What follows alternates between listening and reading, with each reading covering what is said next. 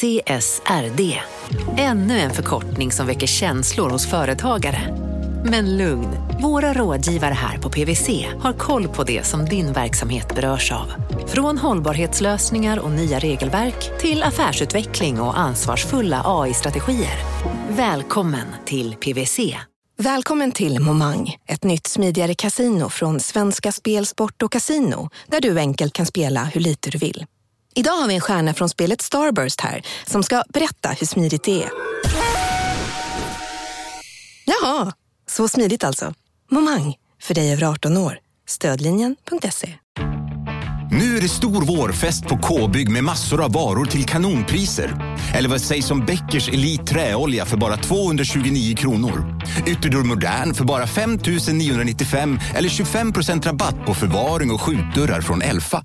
K-bygg. Bygghandel med stort K. Hur länge kör vi? Uh, ja, vi, vi, vi kör så länge det blir. Okay. Tills jag börjar gäspa. Då vet jag att det är dags för då. Vi kör tills vi inte har några, har några frågor kvar.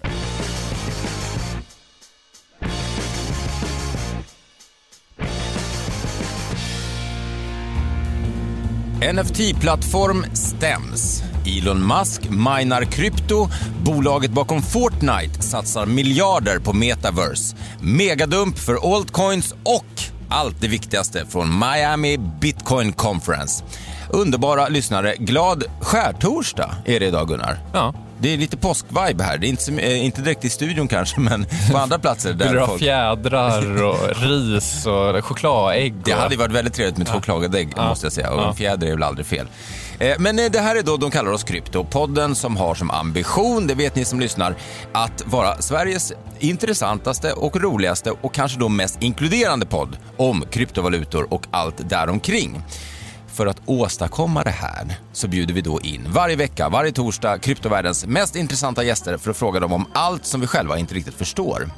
Och det ska vi göra även idag då. Jag, det är jag, Mårten Andersson, ja. Och det är du.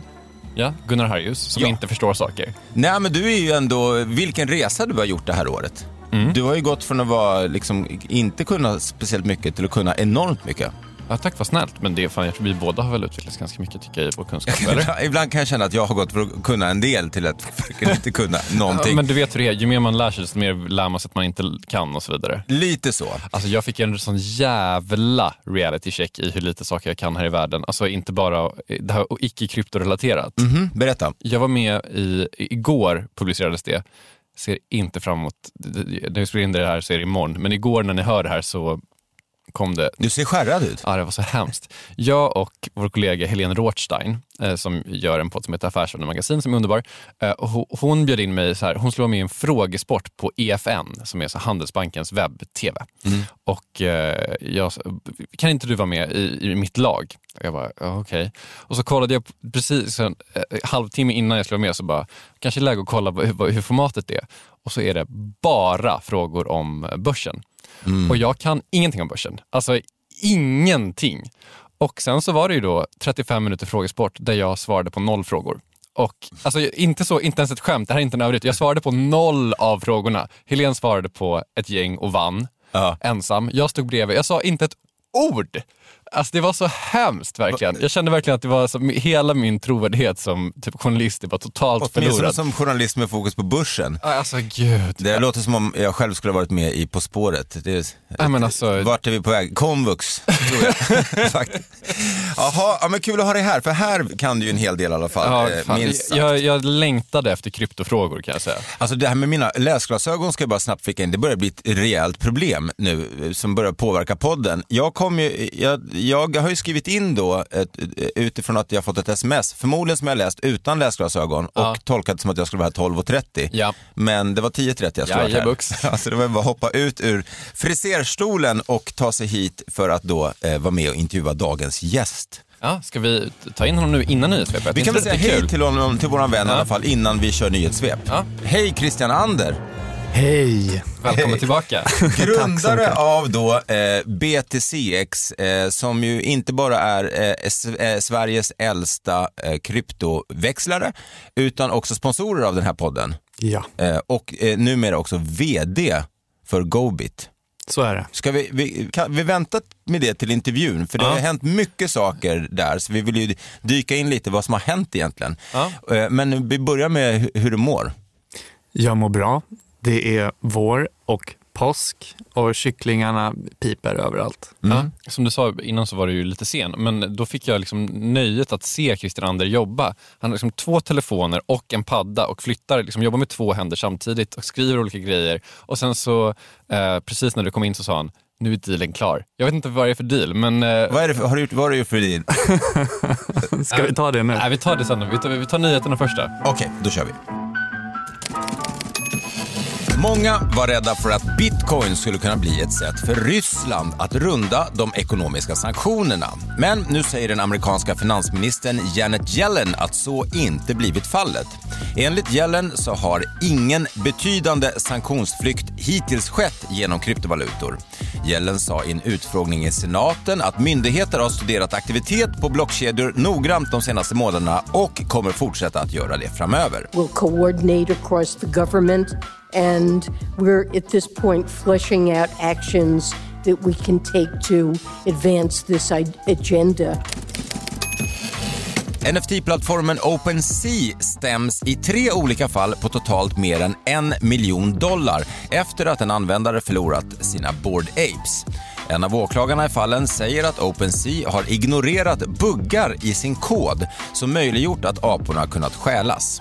I ett annat av fallen anklagas OpenSea för att ha möjliggjort för en hacker att köpa en apa som inte var till salu. Det är inte första gången som OpenSea är i blåsväder vad det gäller just stulna N F Ts. I en stöldvåg i februari försvann konst till ett värde av en komma sju miljoner dollar. Elon Musk och Jack Dorsey ska mina bitcoin i Texas. De båda techmiljardärerna har länge visat intresse för kryptovalutor och nu ska de slå sina påsar ihop. Musks bolag Tesla och Dorseys betaltjänst Block ska tillsammans med blockkedjebolaget Blockstream bygga en stor miningverksamhet i Texas. Planen är att använda Teslas solcells- och batteriteknik för att utvinna bitcoin utan utsläpp. Världens största kryptokonferens, Miami Bitcoin Conference, ägde rum i helgen. Bland nyheterna från konferensen kan vi nämna kryptobetaltjänsten Strikes nya samarbete med handelsjätten Shopify. Att boxningsmästaren Floyd Mayweather blev utbuad för att ha sagt att Ethereum kan bli lika stort som bitcoin. You know, another cryptocurrency that's gonna be just as large as bitcoin someday. Is... Oh. It's okay. Och den portugisiska ön Madeira gör bitcoin till legal tender. Epic Games, företaget bakom jättesuccén Fortnite, satsar två miljarder dollar på att bygga ett metaverse. Företaget har tidigare riktat stark kritik mot Facebook och sett metaverse som en lösning på vad de själva beskriver som ett trasigt internet. Nu tar företaget in pengar, bland annat av Lego och Sony, på att bygga en motpol till Facebooks satsning. Exakt hur Epics metaverse kommer se ut är ännu oklart, men företaget har tidigare pratat om N F T-lösningar och köpt V R-företag som delar av sin satsning. Till sist, Bored Ape, imperiet växer. I veckan öppnade nämligen hamburgerrestaurangen Bored and Hungry i Long Beach, Los Angeles. Restaurangen grundades av en grupp entreprenörer som äger Bored Ape nummer sextioett åttiofyra. Till skillnad från många andra N F T-kollektioner så ger Bored Ape Yacht Club ägaren rättigheter att nyttja bilden i kommersiella syften, något som sextioett åttiofyra-ägarna drog nytta av. Bored and Hungry accepterar förutom dollar också E T H och ApeCoin som betalmedel.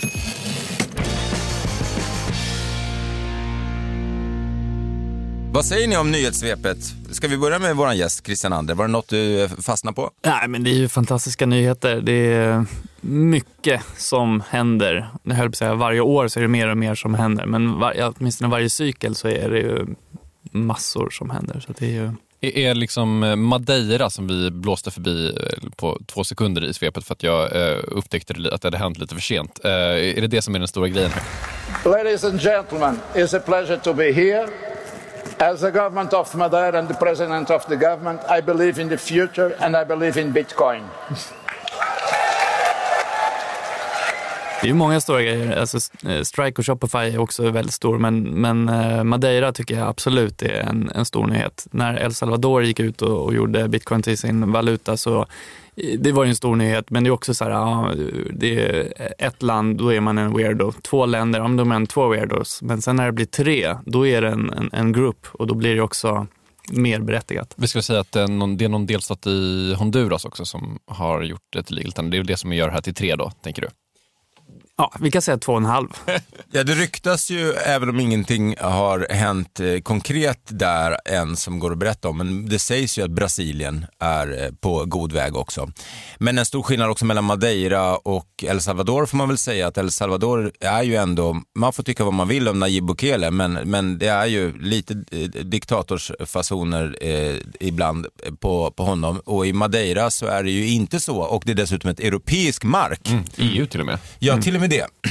Jag vet att i några av de här WhatsApp-grupperna och Telegram-grupperna jag är med, så börjar det direkt pratas om att man ska flytta dit och surfa och vilka temperaturer det är och så vidare. Låter så, ju drömmet, måste jag säga ändå. Lite bättre än det vädret vi har haft här hemma den senaste tiden. Ja, men men det, och, det, som nordbor så välkomnar man absolut där, tycker jag. Ja, men en sak som innan vi kanske dyker in i någon nyhet till, Christian. Hur kan det då, utifrån alla de här nyheterna som vi här då, till exempel Strike och, och Shopify, som är ju gigantiskt. Uh, correct me if I'm wrong här, boys. Men jag tror att det handlar om sju procent utav världens handlare, om jag inte är ute och cyklar, som nu då kommer eh, via Lightning Network nu då kunna acceptera bitcoin som betalningsmedel. Ja, jag har inte hört siffran sju procent, men det låter superrimligt. Alltså Shopify är ju jätte stora. Ja, man säger i alla fall att det är större än Apple Pay, som många trodde att det var det som skulle breaka, så att Apple Pay skulle börja använda bitcoin eh, också som betalningar, och det blev ju inte så nu i alla fall. Men, men det är ju en nyhet, eh, och sen då det här med, med Madeira, kanske en liten ö och så vidare. Men det, och, och, sen har ju eh, Duquon och Luna köpt ännu mer via L F G, deras organisation, ännu mer bitcoin. Michael Saylor har köpt ännu mer bitcoin. Och vad är det som händer? Jo, bitcoin går under fyrtio tusen dollar. Mm. Kan du förklara, Christian, för mig eh, logiken? Det här. Självklart, jag har stenkoll på det här. Så nervös ut, som Gunnar när han skulle berätta om sin frågesportupplevelse. Mm.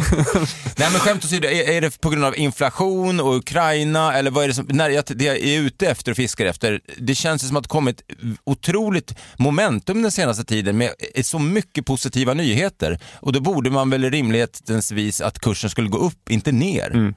Nej, men jag tror att det här är buy the rumor, sell the news typisk event. Att folk har känt till det här och, och liksom använt sig av det, och när nyheten kommer ut och, ja, då passar man på att sälja. Och sen tror jag också att det, börsen, precis som du säger, börsen och världsekonomin är lite skakig, så att det behövs inte mycket för att folk ska bli nervösa, och så blir det en liten sell-off. Sen den andra aspekten som, som jag läst mycket om på Twitter, det är ju det här att eh, förmodligen finns det fler bitcoin än vad det fanns, eller vad det faktiskt finns bitcoin. Och då pratar jag om såna här pappers-bitcoin. Och det är ju det problemet som guld har haft länge. Liksom. Det finns ju en begränsad mängd fysiskt guld, men om man tittar på all mängd guld som handlas på börsen så är det betydligt mer. Eh, och det är, jag tror bitcoin börjar få samma problematik, att eh, alla bitcoin som folk äger på olika plattformar, att det är inte hundra backat helt enkelt. Okay. Det vi pratar om är alltså certifikat och börshandlade produkter och sånt där. Är det det du menar? Att det omsätter mycket mer liksom än vad, vad det finns att sälja bitcoin? Ja, det, det är inte precis. Nu, nu är ju förhoppningsvis de här certifikaten på börsen eh, auditade på olika sätt. Det beror ju också på vad det är för kvalitet på, på den här pappersbitcoinen som är börsnoterad. Men sen finns det ju andra plattformar som, ja men det, jag vill inte ta en, liksom, men du kan ta vilken plattform som helst som säger att nej, men vi har så här många bitcoin och så här många användare har så här mycket bitcoin. Hur vet vi det? Det, så att det, det, och det, det är en våg som går nu också i krypto-Twitter, att eh, ta ut dina bitcoin, ha dem på din egen wallet, eh, så, så spolar man ut de här oseriösa aktörerna som inte har full backning helt enkelt. Mm. Ja, jag, intressant. Jag har faktiskt kollat på, nu äger jag försvinnande lite coins och sånt där, men jag har faktiskt börjat kolla lite på olika hardware wallets och sånt där, för att jag det är bra. Känner att det känns jag har två rimligt i min nästa. Nej, det får jag ju inte säga att Nej. Du har de där galen eller. Jag bipar. Ja, okay. Men ska vi säga något mer om, var det något mer du kände i nyhetssvepet som innan vi går vidare som, som du fastnade på där? Det var ju... Ja, men det är väl kul att Elon börjar med bitcoin mining. Han har ju liksom in och ut ur bitcoin och in i Doge och H I H. Men, och, mm. Jag såg att han twittrade, var det den här veckan eller förra veckan, något sånt brustet hjärta bitcoin. Då kände jag bara, kan, kan vi bara sluta? Vad heter det? Vi sätter Elon Musk i någon slags äh, liksom, silencio stampa avbita bås. Det är och karantän. Ja, faktiskt. Ja. Jag håller med oss karantän. Ja, men på riktigt alltså. Ja, men jag, jag har avföljt honom sen, sen länge just för att han använder eh, Twitter och liksom bara tar ut lite meddelanden till höger och vänster och påverkar.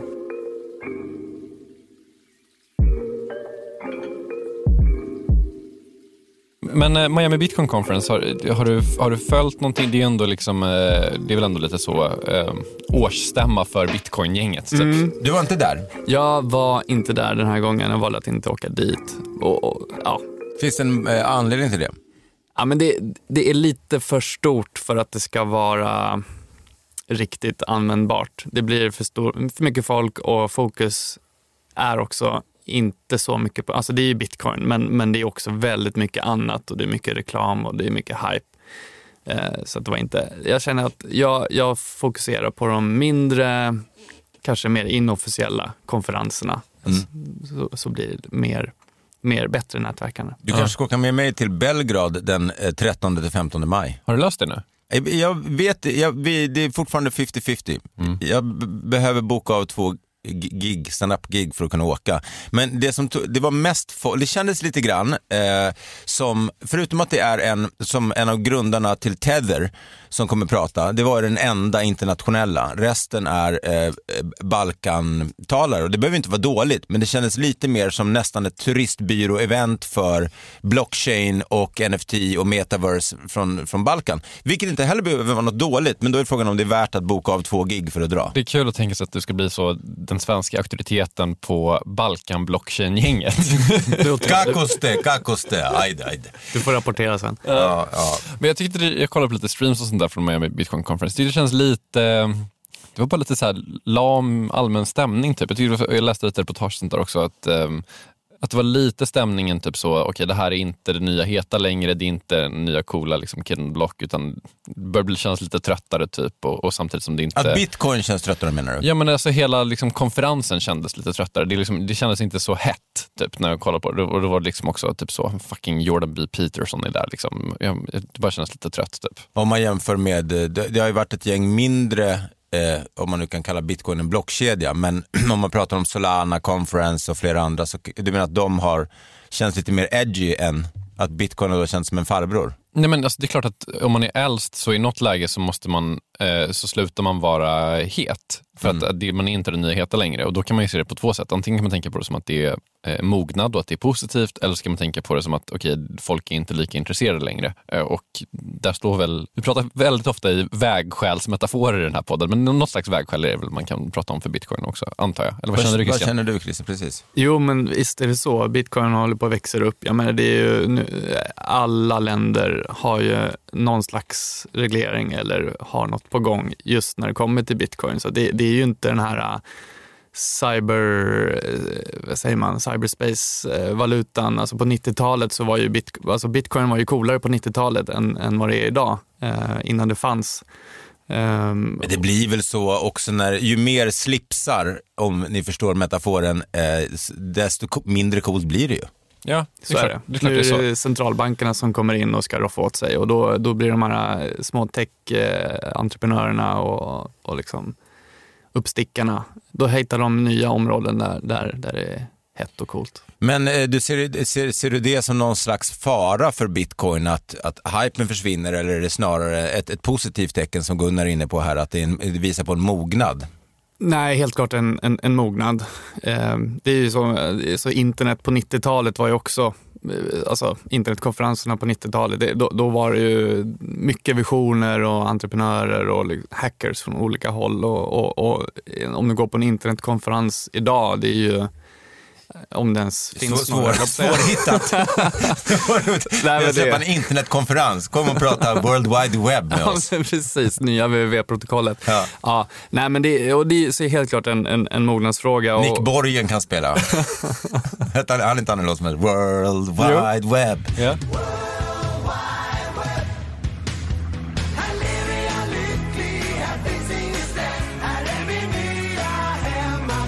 Precis, man, man uh, håller inte på att vifta med faxmaskiner över huvudet och nej. Slänger dem i väggen. Men... Så uh, Bitcoin har mognat och uh, hackers och andra som var original Bitcoin-gangster kanske sitter med, kan man gissa sig till kanske, och hodlar Bitcoin men har börjat uh, eventuellt ge sig in i andra projekt då som är lite nyare, eller? Det är möjligt. Det är så svårt att veta precis vad de gör. Man kan också tänka sig att många av de här som började tidigt har kanske blivit väldigt rika och känner att nej, men nu kan jag också åka till Madeira och ta det lugnt. Mm. Just det. Till exempel. Ja. Mm. På bekostnad då av att den känns lite trött av konferensen. Ja, precis. Men eh, vi, vi eh, kanske ska också vara lite ödmjuka här och inte sitta och såga för mycket Miami Bitcoin Conference förrän, förrän vi har gjort vår egen första eh, konferens eller summit.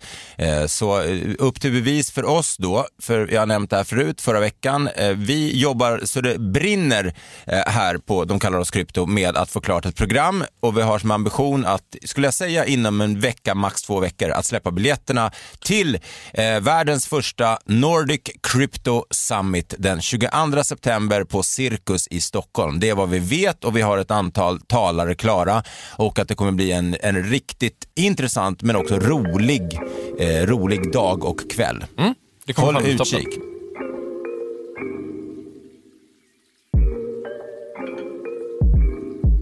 Men du, Christian, det har ju hänt mycket på B T C X som vi ska vända vårt fokus till, till ditt bolag.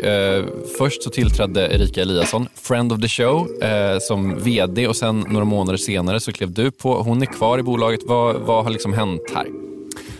Um, eh, bolaget hamnade i en extremt utmanande situation, och eh, vi tog ett gemensamt beslut att eh, jag kliver på som vd och eh, drar det här lasset som, som vi har hamnat i, som jag har lång erfarenhet av att hantera och bygga. Så att det, för min del så kände jag att nej, men det här är en bra möjlighet för mig att komma tillbaka till bolaget och bygga upp liksom, värdet både för kunderna och för aktieägarna.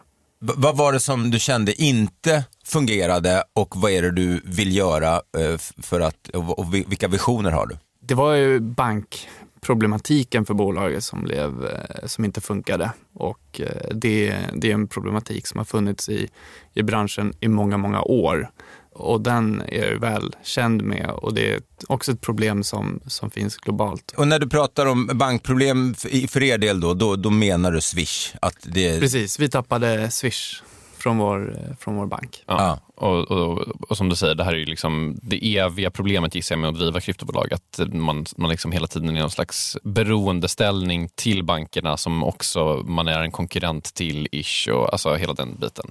Precis. Bankerna har ju monopol till den finansiella infrastrukturen.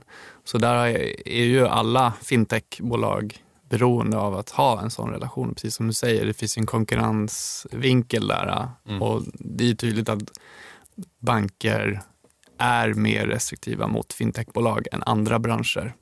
Och, och, och det är ju det är ju egentligen ett samhällsproblem som man behöver lyfta på den nivån. Mm. Och, och vad är status just nu på Swish? Vi håller på att integrera flera alternativ till, ja, till Swish, direktbetalningar. Så det kommer komma nu under ja, våren. Bra. Och då går man ju alltså in då på b t punkt c x, och så ska vi kanske säga då, om man nu lyssnar, att alltså Christian Ander och hans bolag B T C X är sponsorer av den här podden. Just det. Ja, men så nu är du vd, och utöver att sitta och prata om tråkiga saker som Swish och problematik med betalningar, så misstänker jag att du har också, jag lägger orden i din mun som du märker, att du har visioner för det här bolaget. Låt, låt mig få höra om dem. Jo, det som är mycket intressant som har hänt eh, den senaste tiden är att vi har signat ett eh, L O I, Letter of Intent, med ett stort spelbolag, i, eh, spel- och mediebolag i Europa.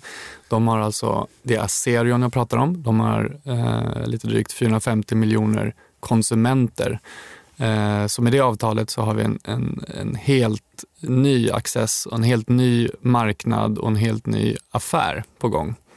Och eh, det är ju då krypto-A M L som vi kallar det för. Och det är, i och med att krypto blir mer och mer, ska man säga, mainstream och fler bolag använder det på olika sätt. Och N F T-branschen är väl det, liksom det senaste som... som eh, som kommer in, så finns det också ett behov av att man ganska så snabbt kan avgöra om, om den krypton man hanterar, om det är risk för sanktioner till exempel, eller om det kommer från någon olaglig händelse, säg att det har blivit ett, ett hack någonstans och mynten är, eller krypton är stulen, och då vill man inte ta emot den.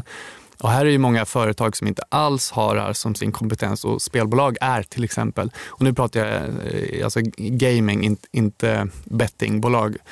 Spelbolagen har ju ingen A M L-avdelning, alltså penningtvättsavdelning där de sitter och hanterar, för de, de sitter och utvecklar spel. Och sen helt plötsligt kommer in N F T-er och krypto från höger. Hur gör de då? Ja, men då har vi en produkt för dessa bolag. Så att liksom, det är helt enkelt ni erbjuder, det ni har hållit på med i, i många, många år kan ni nu liksom erbjuda som tjänst till andra bolag som nu har liksom upptäckt blockkedjevärlden. Ja, precis. Ja, fattar. Och, och vi hintade ju lite om att eh, designades en deal med, medan du var på väg hit från frisören, Mårten. Vad, är, det, är det någonting du kan berätta om, eller är det, är det liksom aktieägarhemligheter? Nej, det, det, det kan jag berätta om. Um, Så Acerion var vår första kund då för den här krypto-A M L-tjänsten, och nu precis så signade vi vår andra kund, och det är ett Singaporebolag som heter Teknikorum. Det som är intressant med dem är att de har bland annat Tradera som kund, och Tradera gick ut och gjorde sitt första N F T-dropp då med Ernst Billgren. Och de har flera N F T-projekt då, Teknikorum, och där är vi deras exklusiva A M L, krypto-A M L-partner. Mm. Um, Vad roligt, grattis! Ja, men tack! Och det känns ju som att A M L kommer, det finns ju en väldig potential, låter det som. Jag menar, bra start också, men att det måste finnas mängder av bolag inom de här... Absolut. Ja. Ja, men Spotify gick ut nyligen och sa att de ska börja med N F T-er också. Då tänker jag att de kommer också behöva en A M L-partner. Så det är ju det är definitivt en kund som vi, som vi vill ha och hjälpa dem i, i deras arbete. Så det som är intressant med det här är att från att vi går från lilla fiskdammen Sverige med potentiellt sju miljoner användare, så har vi med ett avtal gått ut till hela Europa med fyrahundrafemtio miljoner konsumenter. Och sen så om vi, nu du spekulerar jag, men så låt säga att vi skulle signa Spotify, ja då har vi ju miljon, alltså ytterligare eh, hundratals miljoner eh, konsumenter som, som vi kan hjälpa till med. Och som du inte bara tänker då att det är business to business när det gäller den här A M L, utan även då att ni potentiellt skulle kunna få fler användare, menar du, till, till tjänsten, växlingstjänsten? Precis, för i, det här, i den här processen då, om, om, om en kund kommer och ska köpa en N F T, så kanske de har krypto eller kanske inte. Och om de har krypto, ja men då blir det vår A M L-tjänst. Om de inte har krypto, då lägger vi ju bara på vår kryptoväxling, och så köper de först krypto och sen så form sin N F T. Mm. Och när vi ändå pratar kryptoväxling, eh, redan innan eh, liksom, eh, nej men vi har pratat, vi har inte bara pratat i podden, vi har också pratat eh, i, när, eh, utifrån, nej men vi har suttit på middagar och annat. En sak som jag frågade då var ju, eh, jag hade ju någon idé om att man skulle kunna göra massa saker om det hade funnits fler kryptovalutor. Mm. Hur går dina tankar kring det? För idag så är det Bitcoin och Ethereum.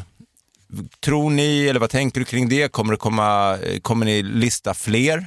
Eller kommer ni hålla det till de två idag största? Vi, vi har haft flera tidigare, och, och, men nu har vi valt att eh, fokusera på Bitcoin och Ethereum. Och det beror primärt på att det är de två valutorna som amerikanska S E C-myndigheten eh, har godkänt som kryptovalutor. Risken är att när man lägger till andra valutor att det är en security, eh, alltså värdepapper. Och då är det helt andra regulatoriska krav både på köparen och säljaren. Där får man vara lite fingertoppkänslig, för att det finns en stor gråzon mellan Bitcoin, Ethereum och andra kryptovalutor. Så att vi, vi kommer lägga till fler valutor efter vi har utvärderat dem. Eh, sen kanske vi inte kommer lägga till liksom den senaste senaste, utan vi, vi kör vår liksom historik, vi, vi, vi är trygga och vi är säkra, och vi, de kryptovalutor som vi kommer erbjuda kommer vi ha granskat. Nu ska vi kanske inte gräva ner oss allt för mycket i regleringar, men jag tycker det är intressant. Är det, det är liksom U S A som sätter spelplanen här ändå? I Europa så är det U S A som sätter spelplanen. Det låter så jävla kontraintuitivt. I Europa är det U S A som sätter spelplanen. Just när det kommer till finansiella regleringar, så allting U S A gör kopierar Europa. Så det här är vi lillebror. Sen kanske det kommer förändras över tid, och vi har ju liksom ändå en, liksom en egen bestämmande rätt i Europa. Men det, så, så är det liksom. Det, det, sen nine eleven kom och U S A sa att nu, nu måste ni hjälpa oss här. Och så har Europa helt enkelt bara följt U S As regleringsförslag, så kan mm. man säga.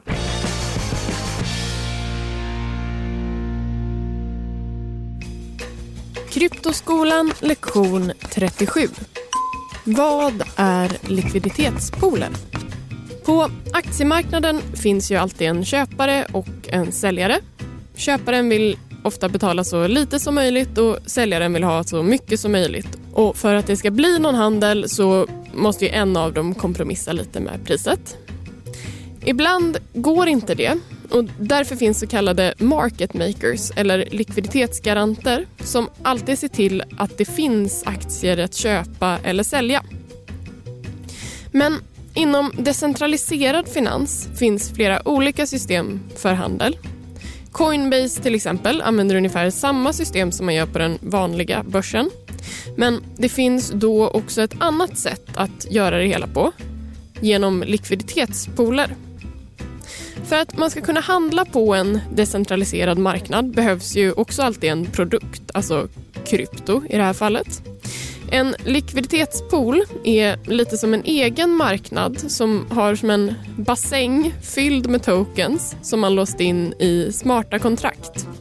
Man kan säga att poolarna är crowdsourcade, för det är användare som själva satt in pengar i de här poolarna för att då skapa likviditet.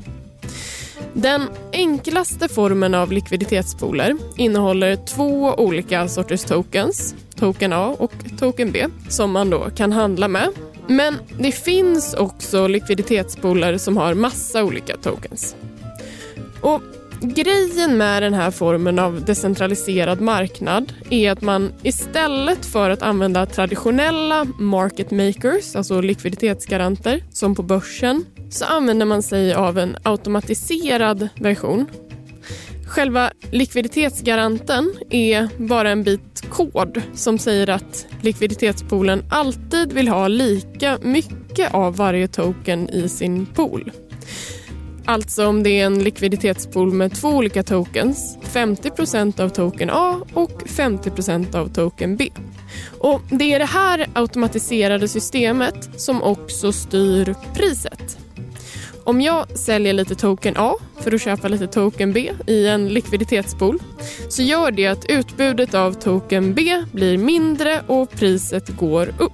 En enkel utbud-efterfrågan-ekvation. Och man kan säga att den största poängen med likviditetspoolerna är att man helt slipper mellanhänder på marknaden, och den blir alltså decentraliserad. Om man kollar liksom lite bredare i, i liksom spåk, spåkulan, nu har det liksom kommit två ganska konkreta eh, dealer här. Vi har pratat om potentiella liksom kryptovalutor man skulle kunna inkorporera. Liksom, vad, om man tänker liksom så här, vart bolaget är om ett par år eller tre år eller så, finns, har du någon liksom så lite mer, vad ska man säga, visionära planer? Ja, det är ju, ja, men det, det är ju främst den här SaaS-lösningen, software as a service, som, som är betydligt enklare att skala. Det, det, så den tjänsten tror jag att vi, vi kommer nå nya partners, nya marknader och nya nischer, industrier. Och spelbranschen är en, en nisch till exempel, men mm. musikbranschen är en, en annan. Och därifrån bygger vi ut, alltså erbjuder våra kryptoväxlingstjänster. Så det, det blir ju en, en, en market entry på ja. nya marknader. För det här tycker jag är intressant. Vi pratade om det här någon gång, Mårten, i podden tror jag, att det ofta är, om man kollar på typ N F Ts och sånt där, att det så himla ofta är de tråkiga grejerna som blir de framgångsrika och, och stora. Alltså typ så, hur tjänar Amazon sina pengar? Det är inte, de tjänar ju pengar på sin jätte, jättestora affär såklart, men det de tjänar mest pengar på är typ cloud services, som är att de säljer liksom e-handelsservrar typ. Mm. Och men Tink till exempel, som var en app som jag hade länge, som det här, så här kul app för att hålla koll på dina utgifter på ett kul sätt.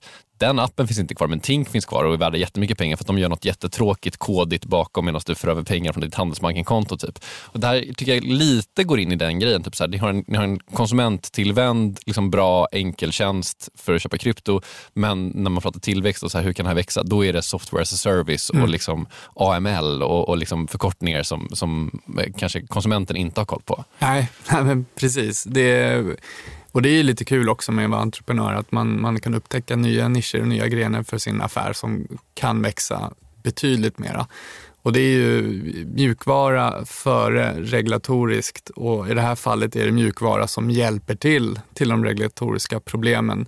Och i och med att krypto är globalt så är det ett globalt problem. Så jag tror att det här kan vara en extremt eh, intressant produkt att se hur, hur den kommer växa och hur den kommer sprida sig. Och här har ju vi en fördel med att vi är uppe i Sverige som har liksom den här traditionen och ryktet om att vara, eh, göra by the book och göra bra saker.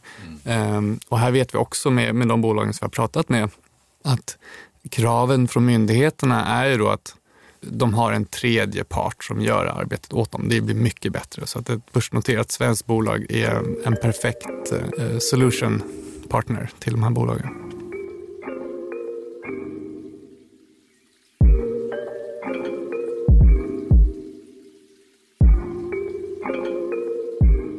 Men du, jag är nyfiken. Vad, vad sitter du på för kryptovalutor, investeringar själv? Och har du upptäckt något nytt? Ja, um... alla investeringar är fredade med risk. Precis. Um... Nej, men alltså bitcoin har jag ju suttit på sedan jättelänge och det kommer jag ju fortsätta sitta på väldigt länge. Eh, och samma sak med ethereum. Sen så eh, absolut eh, olika, man kan säga metaverse-lösningar, men, men det, det jag tänker mig det är ju egentligen spel. För mig, när, när, jag, när jag hör att när, var det Epic Games? Epic Games, ja. Fortnite. Ja, när de pratar metaverse så är det kanske inte den, den metaverse som, som men jag tänker mig att det, det är det som kommer bli. Och det, och det tror jag också det när Meta, alltså Facebook, eh, gör sin metasatsning så. Imagine you put on your glasses or headset and you're instantly in your home space. It has parts of your physical home recreated virtually. It has things that are only possible virtually. Ooh, boy. Oh, hey, Mark. Hey, what's going on? Hi. Hi, Mark. What's up, Mark? Whoa, we're floating in space? Uh-huh. Who made this place? It's awesome. Right? It's from a creator I met in L A. Uh, this place is amazing. Boz, is that you? Of course it's me. You know I had to be the robot, man. I thought I was supposed to be the robot. Så jag, jag tror ju snarare att det metaverse som kommer att vinna är den här decentraliserade. Alltså att vi skapar det tillsammans. Så egentligen handlar det om att det, det blir något slags samarbete alla företag emellan. Så att man ungefär som World Wide Web när det byggdes ut. Det var ju liksom inte ett bolag som blev internet utan det, det, det finns någon underliggande infrastruktur och det tror jag är blockkedjan. Så vilken blockkedja det blir eller om det blir flera, det, det är svårt att säga idag. Men det är det jag tycker är så intressant också, för då är det så här, vilken blockkedja tror man är framtiden, vad det kommer hända mest saker på, men mm. sen är det så här, då, då har man nailat liksom grunden i huset. Just det. Sen är det då alla olika människor som sitter med sina olika metaverse. Det är allt då från Facebook som ska göra sin meta, nu ska Epic Games göra ett metaverse, sen har du eh, Decentraland och Sandbox mm. och alla sitter ute till slut, då är det så här, men vilket, vilket kommer det bli? Mm. Och det kanske inte blir rätt, det kanske blir flera, eller att mm. varje blockkedja har sitt metaverse istället för att som det, as we know it, World Wide Web, det är one solution fits all. Mm. Vad tror du om det? Tror du att det blir, kommer det landa i att det blir ett metaverse för alla, eller kommer det snarare vara flera på olika blockkedjor? Det kommer vara flera, och hur det delar upp sig på blockkedjorna, det vet jag inte. Det kan också bli så att det kanske kommer en helt ny blockkedja för just det här ändamålet. Men jag, det, det jag ser framför mig det är ju att man, man sitter inne i Axie och, och, och spelar. Eh, och sen så hoppar man ut och så är man inne i, i, i Fortnite på en eh, musikkonsert. Och sen så hoppar man ut och så är man i Sandbox. Så att det, det är ju snarare protokollet däremellan som knyter ihop alla. Och så som det ser ut nu så är det, det är ju rent krasst Ethereum med sin N F T-standard är det som knyter ihop olika spelvärldarna idag. Och det, sen tror jag det kommer utvecklas väldigt mycket. Och bara så man får lite perspektiv så tror jag där vi är i metaverse-arbetet idag så tror jag att det här, nu är vi liksom sent åttiotal på hur internet såg ut. Så jag tror att det är extremt tidigt att börja spekulera om hur en metaverse kommer se ut. Möjligen, och ver- verkligen no financial advice eh, från min sida, och, och det vet ni om, men eh, jag tänker högt här. Alltså man kan väl ändå dra någon slags liten slutsats av de blockkedjor som redan idag jobbar ihop när man pratar om broar för att skicka över pengar och olika sätt att stejka till exempel. Så finns, är de redan kompisar så är det väl inte helt otroligt att de kommer vara kompisar eh, kanske framåt, inte bara inom staking och, och farming och så vidare, utan kanske även andra saker. Men det är bara en gissning. Är det någonting du, Christian, känner att vi borde ha pratat om som vi inte har pratat om idag? Ett ämne som jag skulle vilja belysa är, ja, om man kommer från det tråkiga penningtvättsperspektivet, för oftast när man pratar krypto så är det många som tror att ah, men det här är ju kriminella och, och liksom penningtvättare och jag vet inte vad som använder krypto. Terrorister brukar det vara. Terrorister och liksom våldtäktsmän. Ja, men sådana som oss. Ja, precis. Um, och sen när man tittar liksom så här, men är det verkligen så här? Och så nu nyligen kom då U S Treasury, vilket är en av de liksom tyngsta analysmyndigheterna i världen. När U S Treasury kommer ut med sin penningtvättsanalys, då, då ska man säga, jag höll på att säga lyssnar, men då läser i princip alla andra myndigheter deras eh, eh, rapport. Och där var det tydligt då att eh, krypto och bitcoin används i väldigt liten utsträckning till penningtvätt och även till terroristfinansiering var det en väldigt liten del. Och den tredje kategori som de också lyfter upp är illegala nätverk med vapenhandel, och där var det i princip obefintligt. Så att de, de slog ju hål på den här myten då att det är kriminella som använder bitcoin och krypto. Det, nej, så är det inte, utan det är, det är fiatvalutor som de kriminella använder. Utan jag tror ju att Eh, när debatten har hunnit ikapp verkligheten så är det snarare integritet som man kommer prata om. Och här är ju, i och med att krypto eller blockkedjan är transparent, den är pseudo-anonym, den är inte anonym, så kommer spårning av vad folk gör. Det är egentligen det riktiga problemet som ingen pratar om idag. Och det ser vi själva i och med att vi är liksom bäst in, eller ja, en av de bästa i världen på krypto, forensic och analys och sådär, så ser ju vi vilken mängd information vi kan hämta ut från blockkedjan. Mm. Och det är det som är problemet. Det är jävligt intressant att du uppfattar. Eller inte en tillgång snarare? För bolaget är det ju en tillgång, men för eh, och speciellt nu när vi paketerar och säljer det. Men för individen, det finns ju ingen banksekretess, det finns ingen kryptosekretess idag.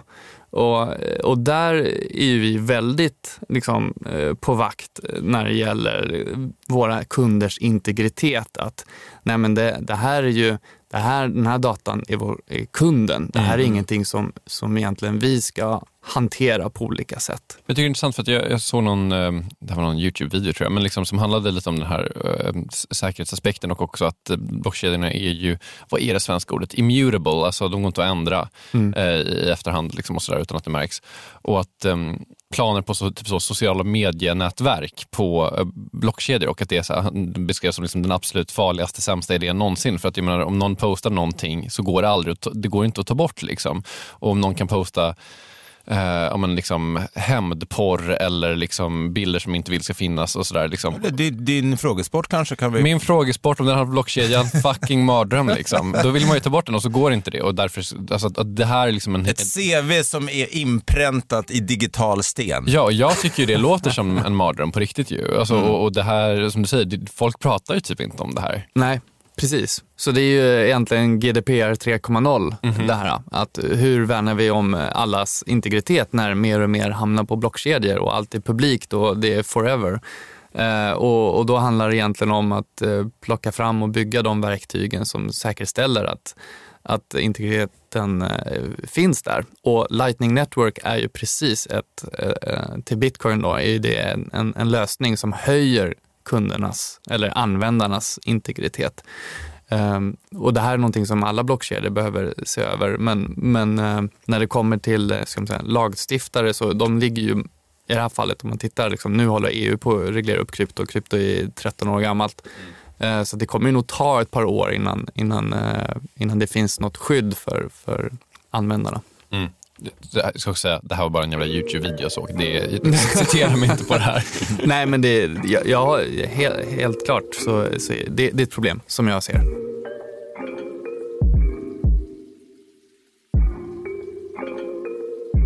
Finns det några liksom andra utmaningar som du känner att krypto och bitcoin står inför liksom just nu, som är liksom de stora grejerna? Ja, alltså det, det, det, om, man, om man delar upp krypto i liksom bitcoin, ethereum och, och resten, så, så utmaningarna för, för bitcoin, det, det är ju nu att eh, ta det här lipet från att vara... Det har ju först varit eh, liksom den, den centraliserade valutan för de små människorna, och sen nu senaste eh, två, tre åren så har det blivit institutioner, och liksom, eh, nu är det liksom Elon Musk som minar bitcoin, och det är de, det stora kapitalet. Så, och, och nästa kliv är ju att det är staterna. Det, n- när kliver staterna in och, och säger nej men vi måste ha en statlig miningrygg för att säkerställa att, att det här är reko. Att våra transaktioner går igenom, att, att det är säkert för oss att använda det. Så det, det är väl den nästa stora utmaningen. Hur, hur kommer det se ut? Och det är därför jag tycker att det är så bra att eh, Madeira går ut och, och, och tar an bitcoin. Och det gör ju att nu, nu har liksom E U tagit det första riktiga klivet. När det gäller ethereum så är det ju utmaningen till proof of stake. Och det är ju att byta konsensusmekanismen. Och då byter man också hela incitamentstrukturen för ja, ägarna av ethereum. Och det är ju också intressant. Det är en stor utmaning hur, hur det kommer spela ut sig. Och det är, från bitcoin-hållet så är det många som kritiserar proof of stake. Att säga att det här är precis så som fiat-systemen fungerar. Det, det är ju bara... proof of work som är det riktiga konsensus. Och jag är väl lite fifty-fifty och, och, och så här, ja men om man vill ha guld så, och om man vill vara liksom lite eh, utanför systemen, alltså det, det finansiella systemet, så, så är proof of work är säkert. Eh, proof of stake, då är man med, med alltså det är mer som en aktie. Man är med i nätverket och man, man behöver ha koll på vilka de andra ägarna är. I bitcoin behöver du inte bry dig så mycket om det. Men i proof of stake-system så, så vill, om det finns en ägare som äger femtio procent av alla ether så, så har ju de extrem makt då. Ungefär som i ett aktiebolag om du har en stor ägare. Mm. Så det är Ethereums stora utmaning. Och för resten, det, då handlar det om att hitta en, en nisch. Där de är berättigade att eh, ja, men existera och, och, och utveckla sina tjänster på. Men som vi hörde också i, i nyhetssvepet så håller ju Elon Musk då, som det ändå känns som att han har ett tänk kring framtid och eh, jag menar, han säger att vi inte är tillräckligt många människor för att, för att klara av det vi behöver göra. Vi borde föda mycket mer barn och allt möjligt han säger, som sagt. Men att han nu håller på och minar då och försöker ta fram eh, solcells eh, mining eh, och tillsammans med Jack eh, Dorsey.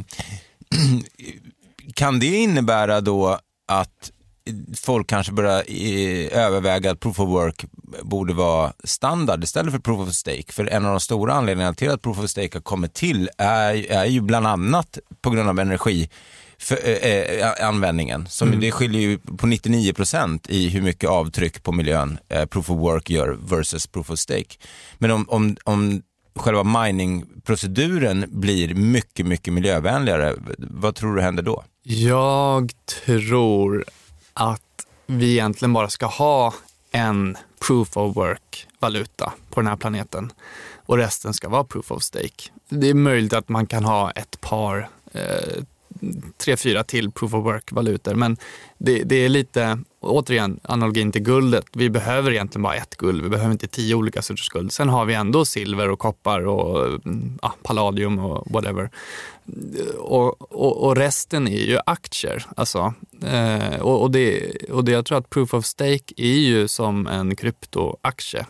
Fast också att den fungerar som en valuta. Så att det är som en fiat-valuta. Kryptofiat kan vi kalla det för. Mm. Mm. Och det finns absolut utrymme för, för kryptofiat. Men, men då kommer ju inte det upprätthålla samma, ska man säga, eh, monetär hårdhet som, som bitcoin. Och det tror jag är helt fine.